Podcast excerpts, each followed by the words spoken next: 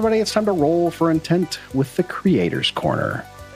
I'm Trevor, and with me today I've got Christian. Pretty much as always. I don't. I don't think we have one or any plans to have a show without both of us at this point. And not at the moment. And it's not like we have people beating out down our door wanting to jump on and do hosting. So the other way, yes, Right. we we we are booked from here to well past Christmas. I know the saying's booked from here to Christmas, but we're past New Year's and we're hitting to President's Day. So Right? We're gonna we're gonna have content around the clock, and that doesn't even include the talks we want to have that don't involve guests. yeah, I don't even know how we're going to schedule those. Hey, we got some free time next week. No, Hey, that's true. We don't have recording next week. no, we just got a blank slate next week, man. It's the first time in forever. Let's do it. Hey, I'll be out of town. It'll be great. it, I want to tell everyone I am so excited about our guest today because today we have with us, for me, this is the voice of Golarion, GM Liam and Cardinal Adventures. And welcome to the show, Liam. Thanks for having me, guys. I appreciate it. And I say that because I I've been playing role playing games ever since I was a pup, and when I don't know hardly anything about Golarion, and when I would needed to know some stuff, I found I think it was like I think honestly probably a week after you released your first uh, YouTube ad about Golarion lore, and I was like, "Oh, this is awesome! This is perfect. He has a great voice. I love this guy. He does this great presentation on Golarion lore, and it's like it was perfect." I appreciate that. So tell us a little bit in Liam's words what Cardinal Adventures is about. I know you kind of got a few things going on. You've got different categories within your show, like segments. Uh, oh my gods! You've got your actual play stuff, which I love. Oh my gods! I love the deities of Golarion. They're so fun and flavorful. There's something. it's honestly what got me into the the the system in the first place. Yeah. So, so tell us a little bit about, you know, the ethos, the core ethos of your show, what you're setting out to do, and how you're doing it. Um, generally speaking, um, at least this is what the wife has told me in terms of uh, the value of a show can either come from education or from entertainment. I would say I prioritize education over entertainment, although I try my very best to be entertaining because nothing is more boring than listening to unentertaining lore jargon. Um, so, um, Cardinal Adventures, the idea for Cardinal Adventures actually came from the Pathfinder item known as a Wayfinder for any of you uh, Pathfinder players out there or GMs. Uh, for those that don't know, a Wayfinder is essentially a magical compass that Pathfinders, which are these, I guess you can call them like trained adventurers, uh, for those that don't know, uh, they can find their way to other lodges where other trained adventurers are. And generally speaking, adventures go in some cardinal direction, hence the name Cardinal Adventures and why my logo has a Wayfinder on it. But uh, my show, generally speaking, uh, I would say my goal is to educate um, those who don't don't have time or are very limited in time with the lore of Golarion itself. Uh, those of you who've been following my channel probably noticed the length of the videos has definitely gotten a lot shorter. That's because I wanted to be able to try and get in a good chunk of lore within 10 15 minutes if at all possible instead of that long term uh, format but all in all my goal is just to educate those uh, educate those interested in the lore of golarion uh, while adding some sort of entertaining twist Yeah, I that's one thing that always has kind of frustrated me about lore centric YouTube channels. And honestly, the whole idea of YouTube uh, as a content creators outlet is YouTube is not sent, set up very well for long form stuff. Uh, it's a little bit better now because you know Roku's have your have YouTube on them and your TV does, so you can pop something on. But like, I, in addition to loving Pathfinder and the lore of Golarion, the the whole Lost Omens setting, I'm really into Warhammer stuff. And there's hmm. some really great content out there by like Bricky and Wes Hammer and stuff on, on Warhammer lore. But they're sitting there for an hour talking about something. Mm-hmm. I don't know about you, but I don't do anything for an hour at a time anymore other than record our own podcast. I just don't have time for it. So having a nice digestible between 10 to 20 minute chunk that you know, shout out to YouTube Premium, being able to lock my phone while I'm listening to something. Mhm. Uh, I could throw it on in the car and listen to it. And by the time I'm there, I've listened to the entire thing and I found everything I want. So the fact that you are very, I don't want to say no nonsense because you're fun, right? You're not just very dry Hmm. and droll, but you do not go on tangents. You are really good at like getting to the crux of what you want to talk about. You get in, you give the information you need, you get out. It's not like a recipe on Pinterest where they talk about their grandma's favorite shoes for 45 minutes and then it's two paragraphs on the recipe. This Yeah, is a, yeah. the opposite. You got 80% of this is lore and 20% of this is fun. And it's like the perfect balance to keep somebody interested and keep somebody's eyes on the channel or ears on the channel. It's great. You've you've really knocked it out of the park as far as your composition of your show is. I love it. I appreciate it. Yeah, like the my my whole thing is um, you know, if I'm gonna deliver some lore, um, my the way I always try to think about it is okay, why do I care? You know, or like what what could I use as a GM and as a player out of this? Example like Abadar. I actually had someone comment on my Abadar video uh, recently, and it was like with Abadar, the whole point of like learning about Abadar is like, yes, you could learn about you know his holy text and all that, but like generally speaking, if you're gonna play a follower of Abadar, what you should the, the most important thing you should know as a game master is this is a character who prides themselves in their ability to manage money or the desire to manage money and or wealth or become wealthy or teach others how to become wealthy. That's all you need to know as a game master at the end of the day about Abadar. If you're a player, you should be a follower of Abadar if A, your character is poor and seeking to become wealthy, or is wealthy and maybe their family is um, about to fall out of wealth, or you know, maybe the you know the the famous uncle died, or whatever. Either way, like you, you know, you only need so much because again, we only have so much time, and like as like, and this is no stab at Paizo. As much as I love the amount of content and options you have, the thing is, people are trying to look for what options suit them. Um, and game masters need, you know, because game masters are always going to need to know way more than players are. I think we can all agree on that. Definitely. Um, so, um, n- knowing how to administer as a game master a player who wants to take that option and as a player who's struggling because they have analysis paralysis, which is very common with Paizo games, Starfinder, Pathfinder, doesn't matter. There's always a bunch of options. Uh, saying, "Oh yeah, no, this one suits me." Oh, and that's why that that one little extra, little spark of extra was what did it for me. You know, because it's probably not going to be something you read verbatim. I have a rule book that's going to draw somebody most of Well, and a lot of times too these days you have, you know, you have characters that you're people have made these characters, but they don't even own most of these books anymore. With with Pathbuilder and Archives of Mhm. Nethys, there are huge swaths of players. They don't even own a single book. So Mhm. their ability to you know disseminate this information and get all of that is almost non-existent. I mean they have to search and search and search and and most of them Mhm. aren't doing it which is fine. It's a game. You you have the level of fun that you want but that's one of the things I love about your videos is they're you know they're short, they're informative. You present everything in such a great way. You have a fantastic voice for this. This is it's really cool. It's very well done, and I always love it. It shows so much when you are watching someone that loves what they do.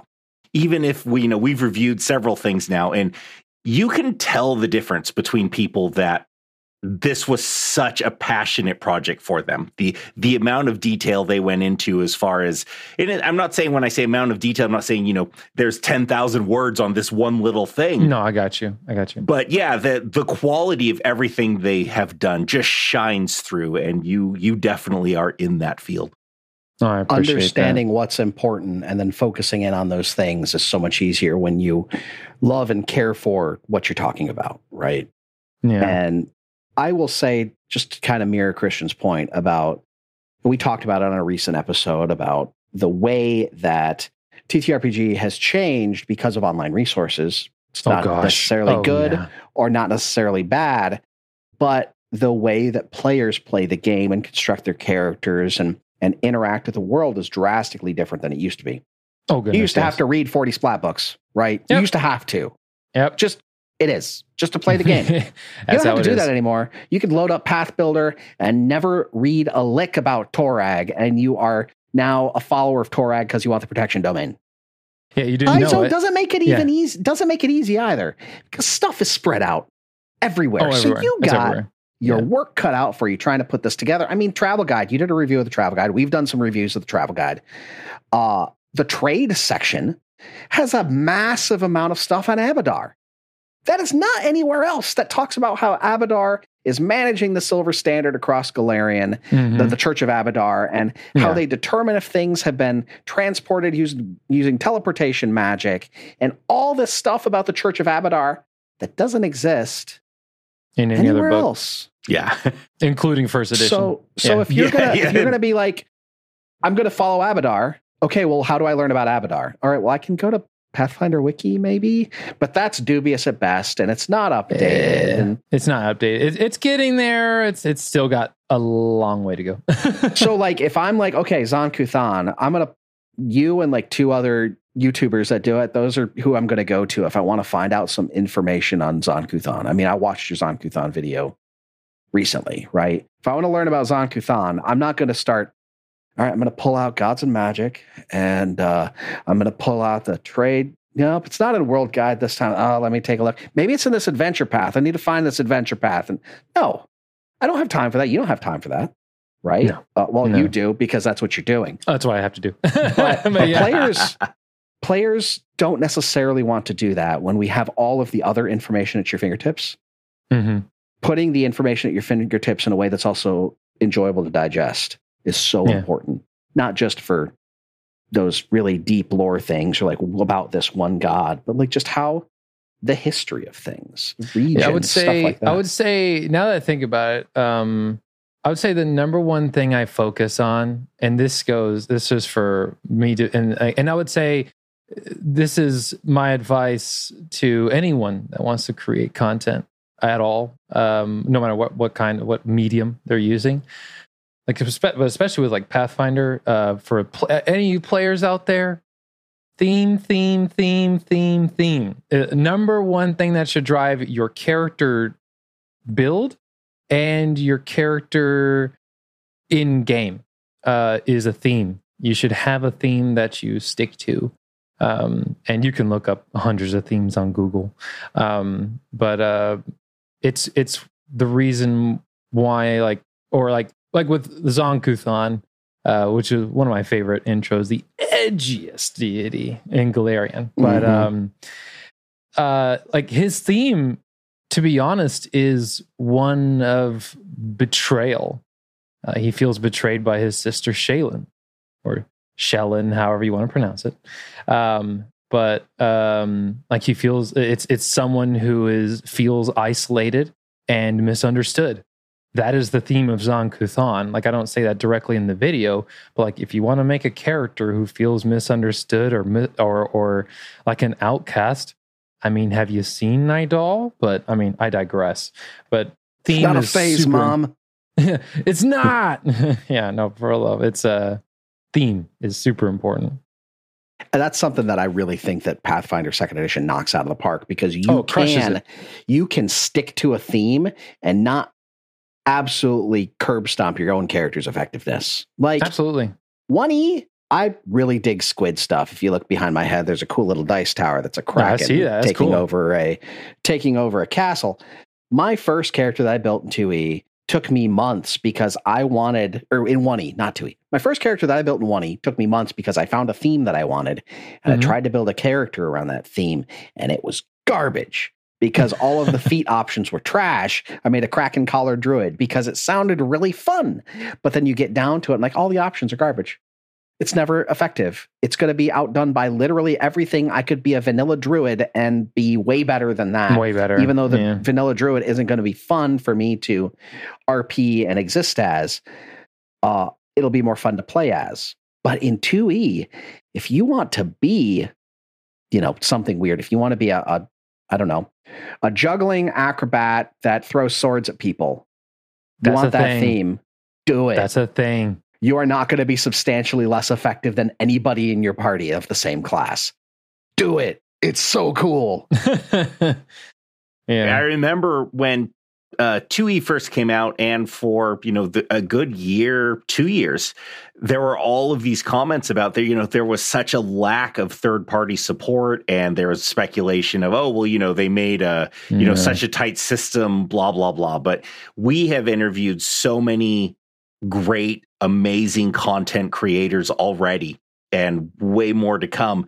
But what they've also done is they have made it so streamlined and so easy for people to step into this space and make something that is very well thought out and well balanced without having to do a ton of work because everything is so regulated. You can easily look to examples of whatever level you're looking at to get a guideline instead of having, you know, spells and things that are all over the map. And you're like, okay, Mhm. 1E, how do I balance this 17th level character? And the answer is you don't. There isn't balance at 17th level. So if you're Mhm. trying, you've already messed up. So that's the nice thing about E. 2E. back back to your, you know, your your show specifically, um, and what it takes to put together a show like this, specifically your lore stuff. What's your process like from inception of the idea of what a, a video is going to be to all right, I published it on YouTube? What what's that process like for you? Oh, I mean, it depends on. Uh, so if my actual plays, I just do pretty systematically. Like as soon as we're done with an actual play, like my Age of Ashes uh, series, I generally will have it out the week after, or anywhere from two days to a week after. But that's just edit, you know, mix down, upload, depending on things. But when it comes to like my lore content, which is, I would say, the stuff I I put I wouldn't say I put more work into, but I put more creative work into. Um, I guess the most recent example I could use outside, uh, I, I guess this is a technical spoiler, little sneak peek. I, uh, I'm assuming you saw the cuisine section of the Lost Omens travel guide. Yes. Yes. Uh, I don't know if you guys saw. I uploaded a video about uh, one of the Uh, it's a fish dish. It's got cod in it. I watched the video today. diabellion, the diabellion, Abelian. fish. Yeah. Uh, well, I got enough comments and requests. I actually just finished uh, producing, and it's just waiting for uh, scheduled release. Uh, I actually did the Thuvian meat pa- pastry as well. Um, Mm. But generally speaking, like with the diabellion fish, um, I'm a huge Monster Hunter World fan, and like I'm, a, I'm a, I love outdoors kind of stuff. I'm, not, I'm an outdoorsman when I have the time to be, um, and uh, I love cooking. And so when it came to that, uh, and I saw that cuisine section, even though I chose not to do the cuisine review for Paizo officially, I chose the religion section. The fact that no content had been made for about two weeks post like the ability to upload publicly. And no one had like made a cuisine video. Uh, the idea came in like so, so about two weeks after. So I, i'll get i'll get an idea for a video. I will write out an outline which will take me about mm, two three hours. Then from there i will write a script. Uh, that script will usually take me about a day, uh, depending on how long the video is. If the video is less than a half an hour post editing, that's probably going to take me about a day. And I say I say a day. If I were to count it out, it'd probably be about four hours. That's just because I I'm trying to make the time concise and clean, and I'm not trying to waste anybody's time because I don't like my time being wasted. And then production like actually taking like if it there if there's video, it takes me more time. If there's uh like like if it's my face actually being captured and there's video, it takes me more time. If it's just uh you know images or whatever, then it takes me less time. But generally speaking, takes me relatively a week to brainstorm, draft, record, edit, and then upload uh, a video. About a week. That's pretty impressive. That's a that's a pretty quick turnaround time, honestly. Well, I spend my lunch hours writing those scripts, so I try to be as efficient as possible. I mean, some like I said, if it's like like the uh, the cooking videos, those cooking videos take me over a week, but that's just because I'm actually Oh yeah. yeah. Um, I mean, the work that goes into making cooking videos, yeah. I had a Oh, friend of yeah. mine that is a cooking YouTuber, and uh, he spends a lot of time. He's on hiatus right now because he's in the middle of a move, but you know, he would do things months in advance, and we'd get to see the previews and stuff of all the stuff Mhm. that he's doing, and you know, all of the time and money that he put in just to get lighting right and his camera angles and stuff. Yeah, and mine are nowhere near as high produce. Yeah, no Right. way. So yeah. that's that's honestly still a really good turnaround time. From us from the time that we record an episode to the time that it gets posted is usually about 4 weeks, but that's because we that's because we budget that much time. We record 7 to 8 weeks in advance of of episode releases. So I can't imagine a week turnaround time on no, no. So, and that's the thing with my um, with my, I, I guess I'll just mention it now. My Abomination Vaults podcast and my Quest for the Frozen Flame podcast uh, coming out soon. We've already started going into production two weeks ago for both of those podcasts, and they're not releasing until November 25th. So I feel you on that. Like I'm giving myself plenty of padding. Absolutely. we had 12 episodes produced for our Abomination Vaults podcast before we released the first one. I, I feel that. So, yeah. I feel that. I yeah Absolutely. that that level of stress. It worked out well because we had a cast member get a car in a in a vehicle accident like a couple Oh, weeks after we launched, and he couldn't record for like six weeks. So I if we hadn't have done that, we would have been up a Mhm. creek. I can't imagine Yep. uh, not Yeah. having multiple weeks of content in advance. I I would I would be awake at night. Yeah, that actually happened to me with my Age of Ashes. That um, and why I fell behind. I actually got to a point where I fell behind. Like if you look at the timestamps of like my Age of Ashes stuff, and there's even like a legitimate gap of videos because we, you know, I had a player had to leave, two players had to leave, and it was like, oh my gosh, what is happening? I'm I'm just not going to record it anymore. And then I made this like, what happened in between? And it was just like, oh yeah, man, like stuff happens. It's how it goes. But um, you know, you know, train keeps it rolling. But uh, no, I, I, that that actually happened with me with my Age of Ashes and why I'm choosing to record far in advance for my Abomination Absolutely. Bolts and Quest for Frozen Flame. When's that official release date? November 25th. You said that. I'm so sorry. That's okay. No, no, it's fine. I remember you said November. Didn't catch the date. That's sure okay. the listeners did, and they're like, Trevor, you idiot. Come on. dude.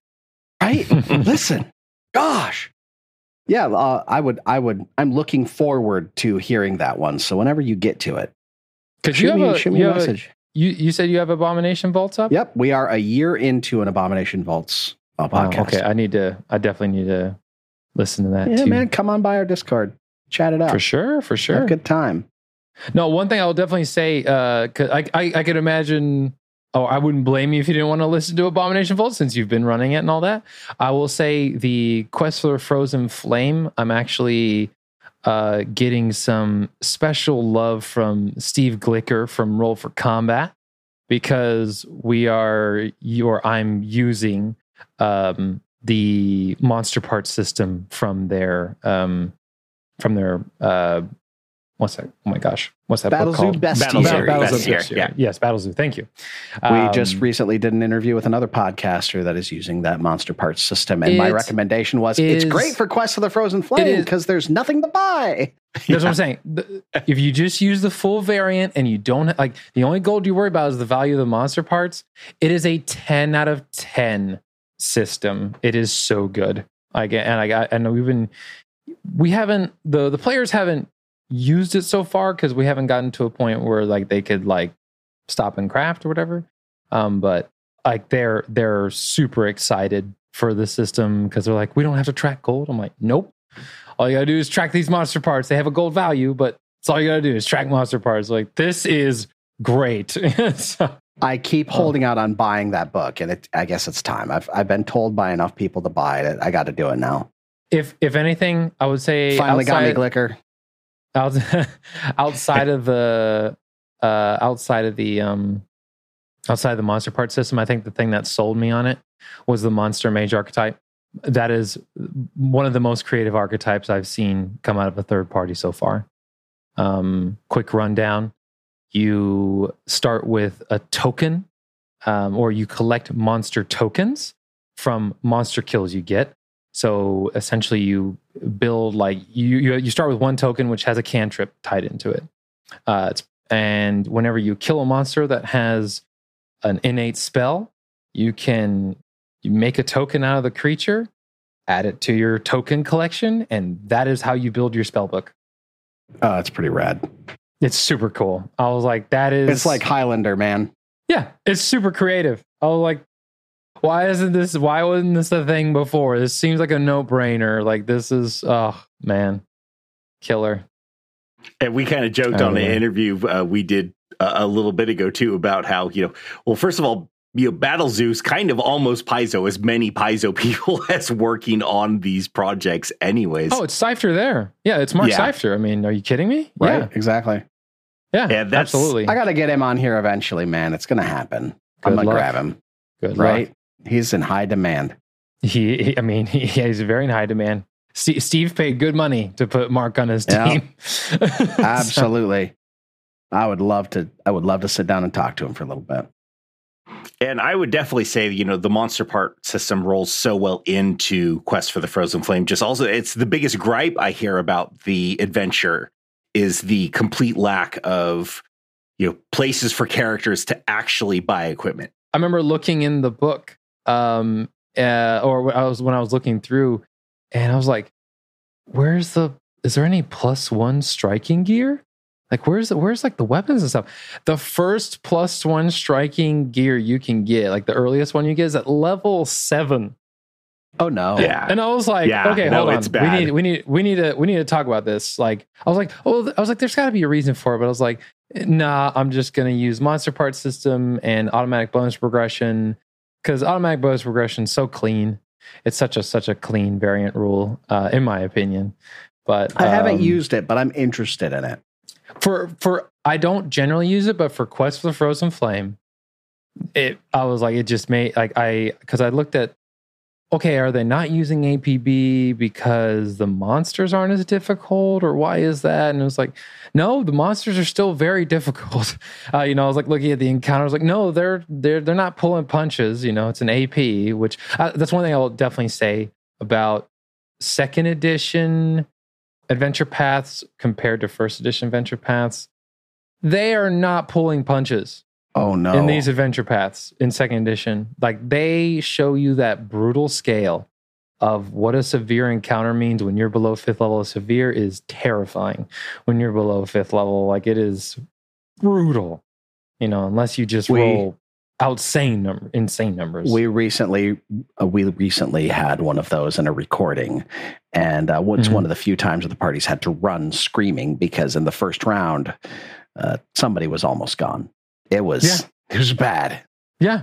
Yeah, same same thing actually happened in like the it was my third the third episode we recorded for uh, because for my my abomination vaults we're chopping like basically we do a recording session and then that's about four hours long but that's you know with breaks and stuff and then we cut that in half and then we make two episodes out of that and it was our third episode for abomination vaults i had just gotten the commissioned art in for their characters. So they're all like oh this is cool. This is what my character looks like. And you know so it kind of you know t- rooted them more and you know made them feel more attached to their characters.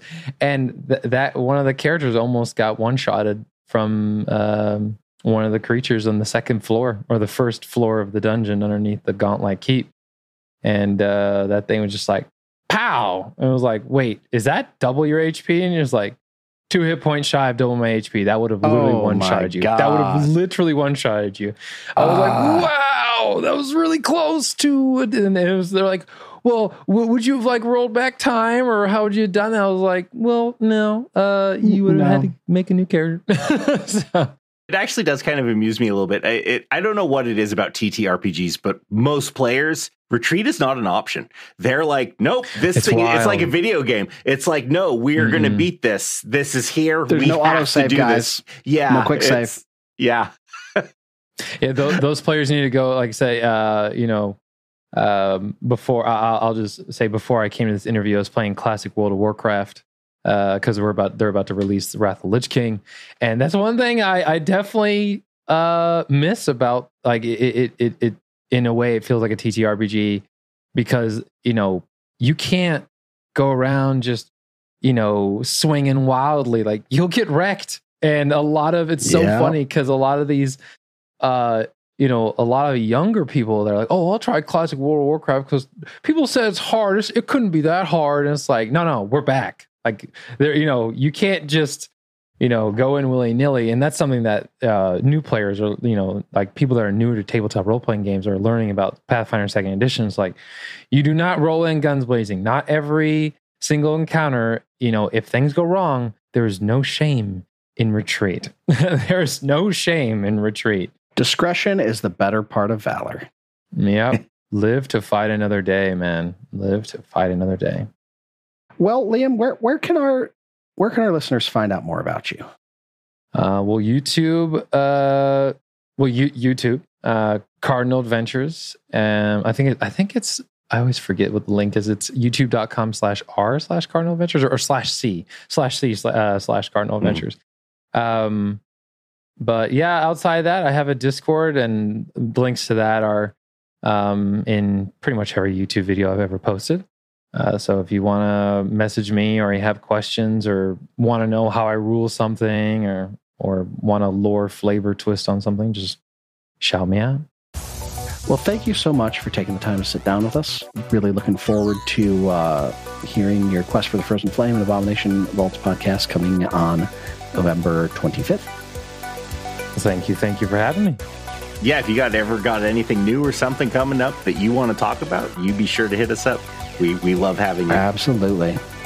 We'll do. I'll host you guys sometime so you guys get a break. How's that sound? Oh, hey, that'd that'd be be great. cool. All right. Well, thanks for having me. Well, for Creators Corner, I'm Trevor. And I'm Christian. And as always, you guys have a great week. See you next time.